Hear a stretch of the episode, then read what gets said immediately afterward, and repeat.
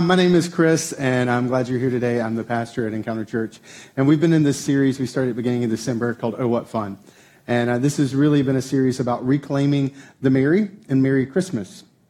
Because ironically, the, the season that we're supposed to be the jolliest, the happiest, the holliest, whatever that means, right? Um, we're, ironically, we feel the tension to not have it.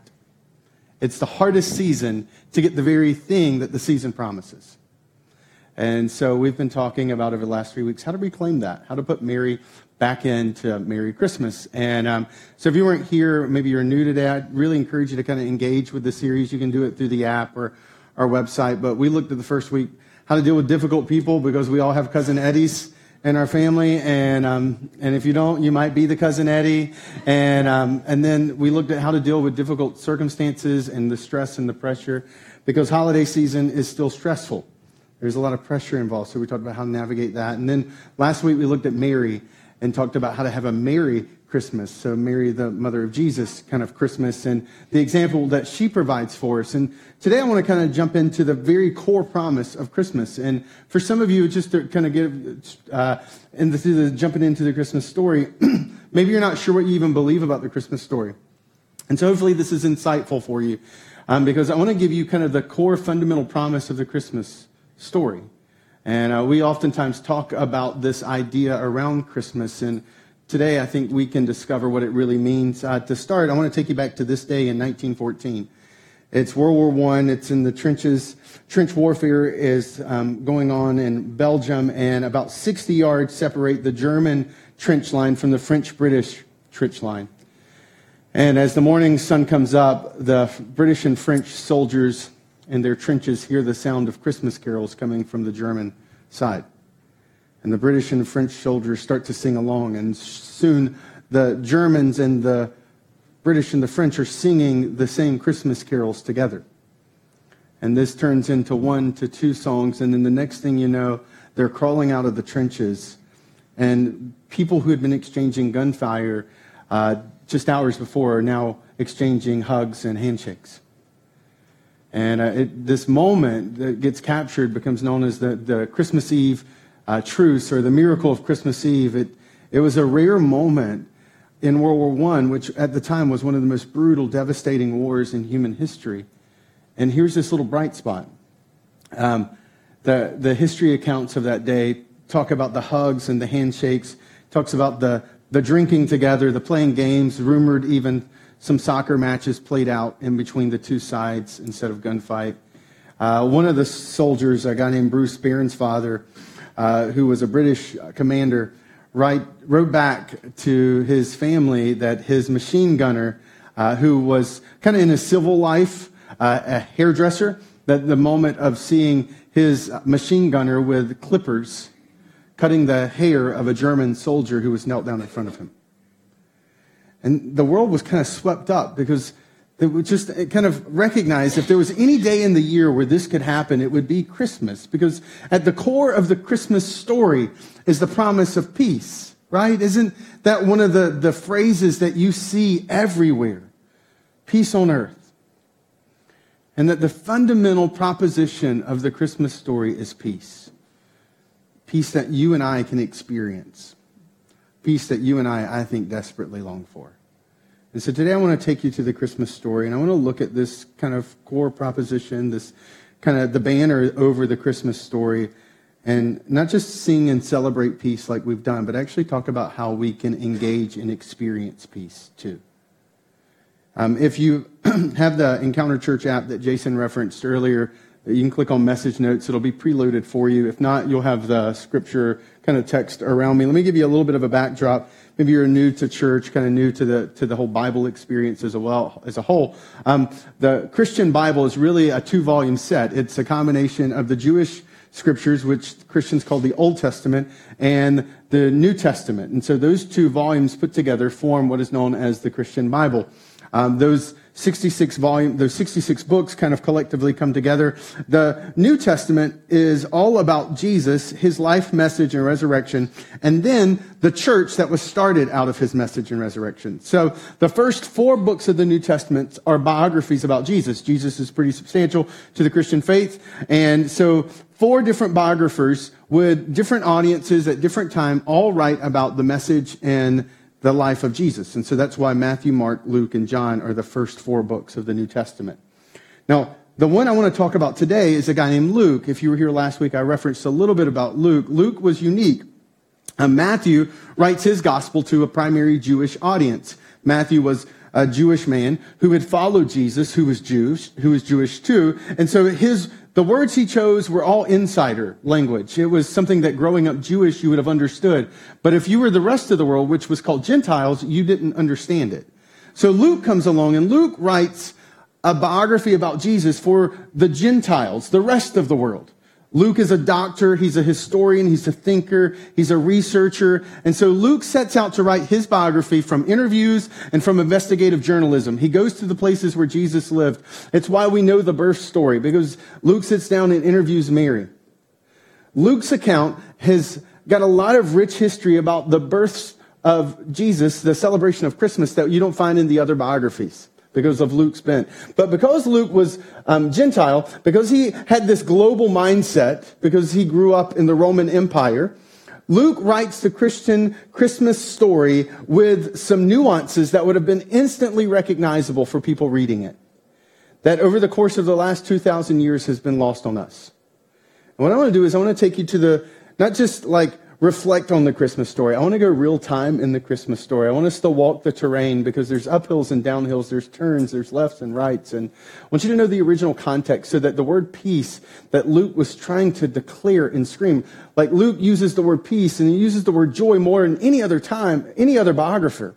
Like he, he's screaming these themes throughout his letter. And so I want you to understand why he chooses to share the way he shares. So it begins in those days, Caesar Augustus issued a decree that a census should be taken of the entire Roman world. You have to remember, this is the, in this little tiny sleepy town of Bethlehem where the Christmas story is playing out, the world as a whole is under the control of the Roman Empire. And thousands of miles away in Rome, sitting on top of Palatine Hill, was a palace uh, that was Caesar's. And Palatine Hill, if you've ever been to Rome, sits, sits way above the city, uh, where the ancient city of Rome would have been. And it was the, the emperor would have literally been on top of the world. And so in his palace, he decrees that his people should be counted so that taxes can be formed and so that his empire can run. That's what's happening. And remember, Luke's a historian. That's why he says in these parentheses, this was the first census that took place while Quirinius was governor of Syria, because there was multiple censuses that were taken while he was the governor of Syria. And Luke, being this very detailed, anal, kind of historical type, wants to make sure he gets these details right. And everyone went to their own town to register because uh, to do this, you had to go back to your homeland. You had to go back to where your family was from, and that's where your entire family would be counted. So what happens is Mary and Joseph travel from Nazareth in Galilee all the way to Judah to Bethlehem, town of David, because he belonged to the house and line of David. Both he and Mary came from David's kind of bloodline. So they have to travel 90 miles, three days journey to get to where their families live so that they can be counted. Now, what's incredible about this is that when you kind of take a moment and you pause and see the terrain that this story is playing out on, uh, we take for granted how easy it is to travel at Christmas time or any time. We we live in a really, kind of honestly, throughout human history as a whole, we live in a really rare time where it's stable. You don't have to worry about crossing the border into New York or to Rhode Island and, and uh, like a band of an army is waiting on you because they're getting ready to try to attack this state, right? Massachusetts doesn't have to fear Vermont and New Hampshire teaming up to make an end run, right? I mean, uh, as about as intense as it gets warfare wise is when the Red Sox and the Yankees play. Right? I mean, that's about as intense as we get. But imagine if it wasn't just baseball, it was life and every day you crossed a new border, there was a threat. This was what it was like in the ancient Roman world. This was what it was like in the ancient world altogether. And then what happens in this golden era? The Roman Empire, Caesar, he takes over most of the known world and he builds roads and he establishes governments and he has local government structures where he controls. And all of the world, all of the world, for a very brief period, is in a period of peace. Rare, incredible peace. So, so rare, in fact, that historians would come along later and label that period as the Pax Roma. And what Pax Roma literally means is the period of Roman peace. Because you could sleep in your house not having to fear a barbarian kind of raiders coming in over the hillside to kill you and your family, which in the ancient world was one of the common fears. So this is rare. Roman peace is everywhere. And it's this moment, it's with all of this rich history that Luke writes this letter to say, hey, in the midst of the Roman peace, there were a people who did not have peace. You see, the Jews were, they were an oppressed people. It didn't matter that the Roma peace was going on around them. They were not a people at peace. They were a people who were oppressed. Um, I was driving one time and uh, came across one of the larger cattle fields I'd ever seen my entire life. It was just driving along. It's just this fence and all these kind of just beautiful large cows that were just waiting and screaming to be put into a burger form were grazing along the grass. And I'm driving down the road and I'm like, man, they, this is a really sweet deal. Like if you're a cow, this is like spacious land. The grass is green. I don't know what cows do for fun, if they frolic or if they play cow games, but if they did, this is the place ideally you would want to do it. And as I'm driving down the road having strange thoughts, like honestly, when I'm sitting here, I'm like, I wonder if I danced, if anyone would see it, right? I have these strange thoughts while I'm driving down the road. And as I'm driving down the road, I notice that they all have these little tags in their ear. I'm like, these are like dead cows walking. They're not at peace. They don't have a sweet setup. They're being fattened up because they're property, just waiting to be eaten. And this is what it was like to be a Jewish family in the midst of the Roman Empire.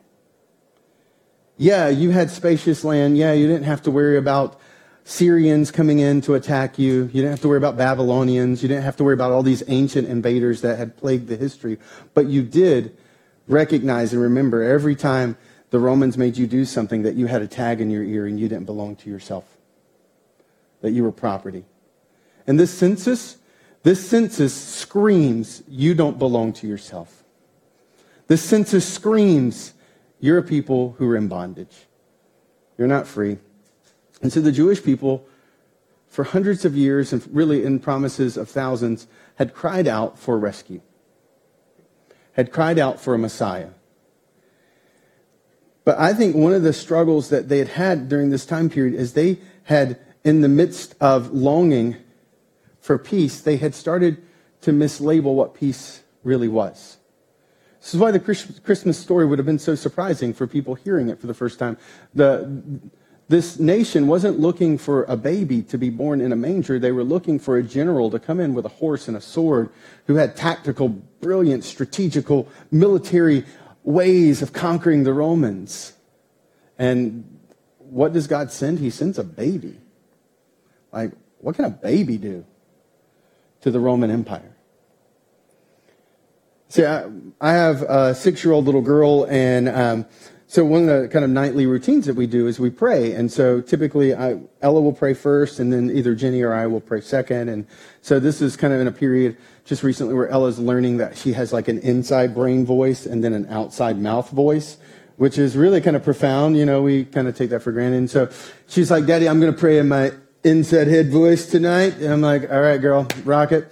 And so she goes to pray and she throws the blanket over her head, I, re- I guess to really get focused. So the blanket flips over, she's got it in, and I hear, God, I pray for Rosie and for Ellie and for Colin. And, and she proceeds to pray through every single kid in her class, which is, uh, is really sweet. Okay, yes. And so I'm like, oh, this is tender. So then I pray, then we say amen, and I'm like, Ella, sweetie, that was really precious. You prayed for everybody in your class. And she went, oh, Daddy, how did you know I was praying in my head? I was like, well, daddy knows everything. So let that be a lesson to you. Write a note to your teenager self and say, Dear teenager self, dad hears everything, right? But what Ella was doing was Ella was mixing up what was going on the inside of her with the outside. She hadn't fully understood that yet. And I'd like to think that as adults we get it too, but quite honestly, we don't either. Because some of us, when we get stressed and when we get high pressure and things feel like they're falling apart, we try to clean up our house or we try to make our desk look organized and, or we, we start to believe that if I can just get that job or that relationship or if that relationship would end or if my kid just listened to me, right? I mean, we fill in the blank of all these different things that if we just got those things, then we'd finally be at peace.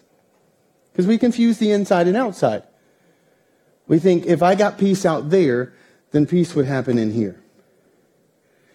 And and I think what Ella was doing was the same thing that we see in this story with these people, and the same thing that we see in our story, in our lives, that we fall into the trap of believing if I had peace out there, then I'd finally have peace inside of here. If I just got that doctor's report, if I just got that promotion, if I just got that office. And we think that would fix this on the inside. And in the end, we settle for a counterfeit peace. It's not really peace, it's just a release of pressure, which is not the same thing. A, no bullets firing doesn't mean peace. I mean, North Korea right now, we're not at peace with them, but we're not actively engaged in a war. It's just a disarmament right now. And I think in many times in our lives, we will settle for counterfeit peace when, because we've mislabeled what real peace actually is. And this is, the, this is kind of the declaration, the headline of the Christmas story is that there is something better than just having pressure relieved in our lives. There is something stronger and greater than just having a schedule that's not stressful for a day. There is a peace that transcends circumstances. There's a peace greater than what's going on around us. That's the fundamental proposition of the Christmas story. That is what the Christmas story declares is that peace is possible. Even in the midst of dark times. But the story continues, right? Because Luke is wanting to unpack this idea of what the Christmas story re- really represents. And so, what does it say? It says, and there were shepherds living in the fields nearby, right? The story kind of takes this weird turn. And I, I've, I've already put my cards on the table that I'm strange and I think a lot. And so this is one of those kind of passages where I kind of leap out and I, and I think, why shepherds? Why not haberdashers? Why not like cobblers to repair shoes? Why not attorneys? Why not lawyers? Why not doctors? Why not teachers? Why not athletes? Why not sports journalists? Like, why shepherds? I mean, God Almighty, getting ready to announce the birth of his son, he could do it any way possible. And he chooses the most unlikely group of people to make a birth announcement to shepherds. And now, this would have been really controversial if you're kind of in this context and you're hearing this, because shepherds, if you committed a crime and the only eyewitness was a shepherd, you didn't fear getting prosecuted for that crime. Because shepherds were, were held in such low value that a shepherd would not even be allowed to come into a courtroom to testify against you. That's what they thought about shepherds. They were lowly, dirty riffraff that lived out in the fields that had no business being in the real world with real people. They were worthless. And yet, how does God choose to reveal the birth, the most magnificent, incredible moment, God stepping onto planet Earth? How does God choose to do that? He does it through the shepherds. Because he's wanting to make a statement that peace, the peace that he offers is for anyone, anywhere. It's not for a select educated group. It's not for a select religious few. It's not for the powerful and the prominent in Palatine Hill in Rome. It's not for the educated and the elite. It's, it's not even for the middle class. It's for anyone, anywhere, no matter what. No matter what you've done, no matter where you're coming from, that He's for you. God breaks through the heavens to declare and to sing and to praise and to make a statement that he knows, sees, and loves anyone. The shepherds would have been blown away that God even knew that they were there because they're just shepherds. People did not even look them in their eyes. You ever notice that we do that with homeless people? We, we just don't look them in their eyes. Maybe they won't see us. And in that moment, we rob them of humanity. And the shepherds are like, God looked us in the eye and saw us in this field. How profound is that? That he knows me where I am. And that peace is held out for everyone. But that's really a good thought. But why shepherds? Okay, right? Why shepherds? I think there's another reason. It's not just God's trying to make a statement about peace and the message that he brings of good news of great joy is for all people, like he says. These shepherds were unique. You see, the center of Jewish life, the center of Jewish theological, religious structures, like the intellectual thinking class, the center of the Jewish world was Jerusalem. Bethlehem is a little sleeping community outside of Jerusalem. And so the shepherds who often supported the sacrificial system that was the bedrock of the Jewish system, religious system at the time, they oftentimes traveled around Jerusalem with their sheep. And what we know about Bethlehem and some of the archaeological findings is that this would have been one of the spots that the shepherds in charge of the sacrificial, sacrificial sheep for the sacrificial system, this would have been one of the places they would have spent time. And so why these sheep? Why these shepherds? I think because their sheep were special. Their sheep were destined for the temple. And I think God was stepping in to give them an, an, early warning that their services would no longer be needed. That they would no longer have to provide the sheep for the sacrificial system because in their, in the angel's words, that today in the town of David, a Savior has been born to you. He is the Messiah and the Lord. That they make an announcement to these shepherds, hey, I've got great news, and then I've got some not so great news. The great news is it's great news, it's good joy, it's awesome. Today is born a Savior, a Messiah, a Lord in the town, just right down the road. Wonderful news. Woohoo! Not so good news is that you're going to be unemployed soon. So you may want to start some on the job skill set training. You may want to go foster some goat herding or maybe go and put your, your applications into a couple different places because we're not going to need you anymore. We, a savior is coming to step in for what you have been doing these years. And that in the midst of this promise, something that the Jewish people intimately knew was that the biggest piece that was needed, when they really sat down to reflect, that what the Jewish theologians had understood that was at the bedrock of the Jewish faith was that something was broken in the world, and the something that was broken was me and you. That, I, I don't know about you, but if you're ever around kids, I, when I was a kid, no one had to teach me to lie. I didn't have to be taught to wait to three when my mom counted the three. Like no one sat me down and said, all right, here's a critical point you need to know. That woman, that woman, yeah, she's going to say, Brian Christopher Causey, you better do this. And I'm going to count to three. Now your impulse is going to move on one, but don't move on one. Don't give in. Don't give in two. two. Two still kind of as close to one. You want to make a statement with your obedient disobedience. So you move on three when the E comes out, but you sprint. So it looks like you're doing it fast. Right? I, I didn't have to get taught that. I didn't have to get debriefed on how to move on the E of three. It's because I recognize what has always been recognized that what's broken in the world is me and you. We're broken. That the greatest war, the greatest lack of peace is not happening out there, it's what's happening on the inside in here. I am my own worst enemy. If there's anyone who could step into my life and derail it or to destroy it, it's not someone out there. It's not someone living in the White House. It's someone living in my house. It's me. I'm the one who holds the key to my own destruction. And chances are you do too. and what had been attempted over and over and over again to tame that difficult, resistant, rebellious individual, you and me, had failed. It hadn't worked. And Jesus was stepping in. This birth announcement was to say that God was coming in and he was going to make a way and he was going to provide rescue from our biggest enemy, which is ourselves. Because we had turned our backs on the creator of life. And guess what? When you turn your back on life, the only thing that you can find is death. And that's what we'd found. And that great Jewish thinkers throughout human history from the scriptures have, have pointed it's why death surprises us.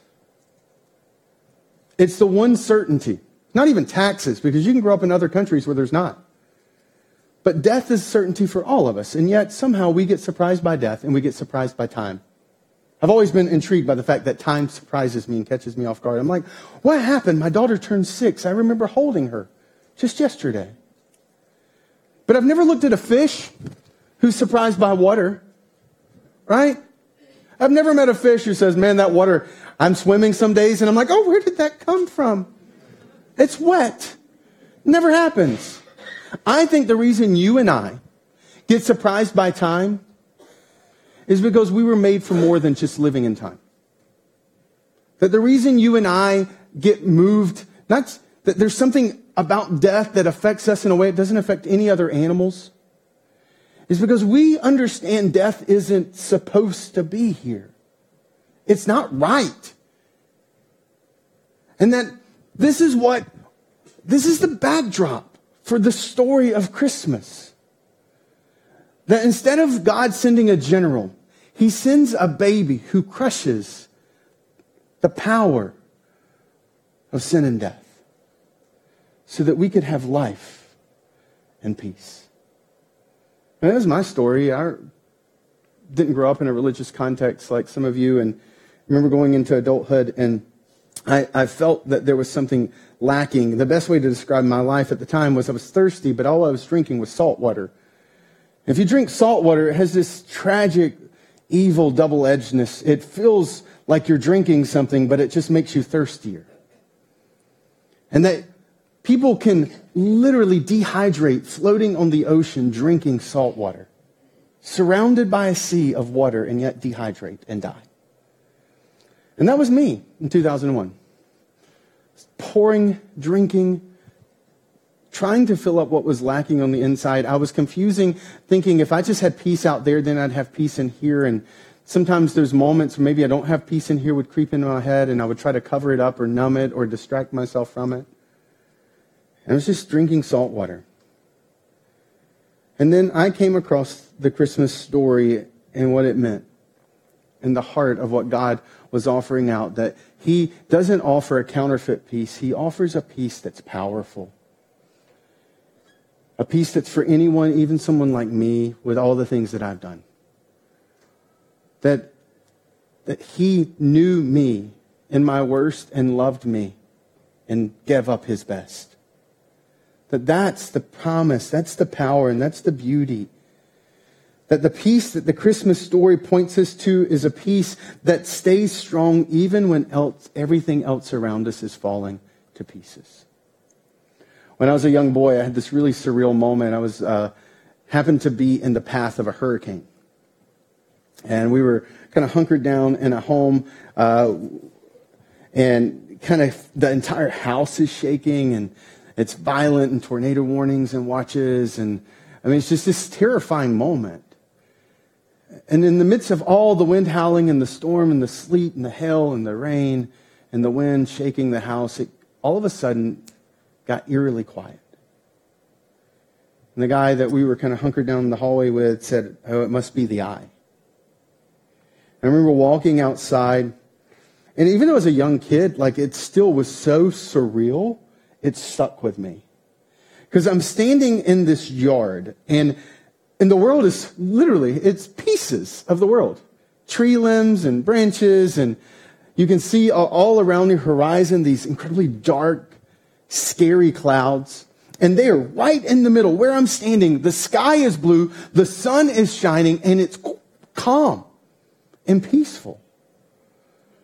while the entire world around me is being ripped to shreds and pieces. And yet there's this moment of surreal, serene peace. And I think when we talk about the Christmas story and the peace it offers, that's the type of picture of peace the Christmas story is communicating. A peace that is so calm, a peace that is so strong that even if your world is falling to pieces, you are not in the midst of it. A peace that's greater than a diagnosis, a peace that's greater than a layoff, a peace that's greater than a relational structure, a peace that's greater than the financial pressures, a peace that's greater than your teenager, a peace that's greater than the parent of a teenager, a peace that's bigger and larger and wider than all the unknowns in life, that's, that's greater and stronger than all the uncertainties and the fears that creep in when we lay in bed at night, a peace that holds us even if everything else around us looks like it's falling apart. That's the peace the Christmas story offers. A peace that says, your world can fall to pieces, but you don't have to. And that's beautiful, and that's powerful, and that's moving. And that is what Luke was communicating. That this is what the birth of this boy means to the world. Not a counterfeit peace, but a confident peace at the very core of who we are. That's greater and stronger than anything else in the world. And for some of us, maybe you've longed for that. You've hurt for that. You've pursued your life like me and you've drank salt water and you have chased after things that have left you empty. And maybe you're like, how do I get this? I want to be in the eye, not in the storm. And I would say we look to the shepherds in verse 15, in the midst of all that's told to them, right? These angels show up and they're not chubby baby angels, right? They're, it's the rock. It's they're beefy. They're strong, right? They CrossFit on the on the side. I mean, these these angels are jacked, and that's why they're like, "Don't be afraid, because we look awesome," right? I mean, that's you don't get afraid of a bunch of little baby chubby angels with tiny little wings. You're like, "Oh, look at these little naked chubby babies." No, they're like, "Do not be afraid, though we break you," right? I mean, this is what the moment looks like. And what do they say? They say, hey, here's this great news of joy, right? A Savior's been born. And they say, glory to God in the highest and on earth peace to whom though his favor rests. And then verse 15, when the angels had left them and gone into heaven, right? The angels give them this invitation to go see, experience the peace and the joy that they've just promised. And they say, let's go to Bethlehem and see this thing that has happened which the Lord has told us about. That there was an invitation from the angels, and that for some of us, that we need to respond the way the shepherds did, which was to accept the invitation. To say, I want that peace. I want that in the core of who I am. And my world is falling to pieces, but I want the peace that, that keeps me strong even in the midst of that. And if that's you, then when I pray at the end in a few minutes, I just invite you to pray with me. A simple prayer that captures the essence of what it looks like to accept what this gift is. And I, and I know, like, there's a temptation to say, well, that's really simple. I just pray this prayer with you. That doesn't make sense. All of this complexity, all of this, like, craziness. And it's like, yes, it really is that simple, but it's not that simple. Right? I love Amazon One Click. It transformed my life right? I can shop for 13 people in 11.2 seconds. Right? Done. Well, one click is not simple. Amazon did all the work on the back end. They did all the heavy lifting. They did all of the financial regulations. They figured all of that out so that I could make the one click. And that what the angels are announcing is that God has one click this thing. There's no longer sheep after sheep after sheep prowling through the temple to be sacrificed. Jesus one clicked hope and salvation and forgiveness and grace. He one clicked it all. And that's why it is that simple. Because he did all the heavy work. And that for some of us, maybe you're in the midst of the storm or you're going into Christmas and you're going this holiday season and there's there's layoffs looming, there's sickness looming, there's struggles looming, there's maybe going to sit down at a table where a loved one, I've got two different friends right now who um, have both lost loved ones who are my age. And I recognize that some of us are stepping into that. And you're like, how do I experience peace in that? I've accepted what the shepherds accepted. I've accepted that gift. What is that? That is to go back in to be reminded that the baby that we celebrate becomes a man. And that that man dies on a cross and then three days later comes back from the dead victorious. Think about it. Luke writes this down 2,000 years ago almost. If you were a betting man or a woman, and you were sitting there and the question was offered, hey, who do you think is going to be remembered? Who do you think the world will know in 2,000 years? A little tiny baby born in an animal shelter in the middle of nowhere in a far-flung Middle Eastern state of the great Roman Empire or Caesar Augustus in his palace sitting on Palatine Hill to celebrate and to commemorate the number of people he's conquered. He orders a census so he can figure out how much money is going to come into his pockets. Who's going to be remembered? And if you had popped into a time machine and said, let me tell you, there's going to be a baby born in an animal shelter in the middle of nowhere, and that baby 2,000 years from now, almost every single person on planet Earth will know his name. And the census, this great act of this great king, no one will even know. Because Caesar Augustus is his title. It's not his name. And I would wager that most of you don't know the name of the Caesar who ordered this decree.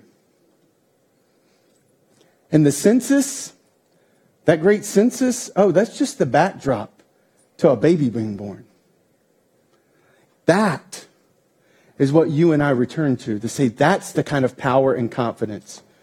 That's the kind of victory that we stand in the midst of. That empires will rise and fall, emperors will live and they will die, but one empire, one truth, one hope, one grace, one, one power stands above them all. And that you can stand in the midst of that and it is stronger. He is stronger than all of the insanity and the craziness that this life can bring. And then for some of you, I recognize maybe you're struggling with anxiety and you're working through and you're like, okay, I got all that. Uh, help me take some next steps. I'm really, I just need some nitty gritty practical kind of stuff for the anxiety I'm struggling in. And so what I've done inside the app is I've pointed you back to a message I did in July and this church has grown so much. Honestly, probably half of you weren't even there that day, or probably actually three fourths wasn't even there that day when I spoke it. And it's a really helpful message if you're dealing with anxiety. It's simple, it's clear, it, it just unpacks what does it look like to foster peace, not anxiety. Because there's a choice involved that you and I can make. And it's a really helpful message. So I've put that link in there as just a way to kind of go back and engage with it and to listen to it and uh, to kind of be able to take some next steps. Because at the end of the day, what the Christmas story has held out for all of us is a promise of peace. A peace that's more powerful than the world that we find around us falling to pieces.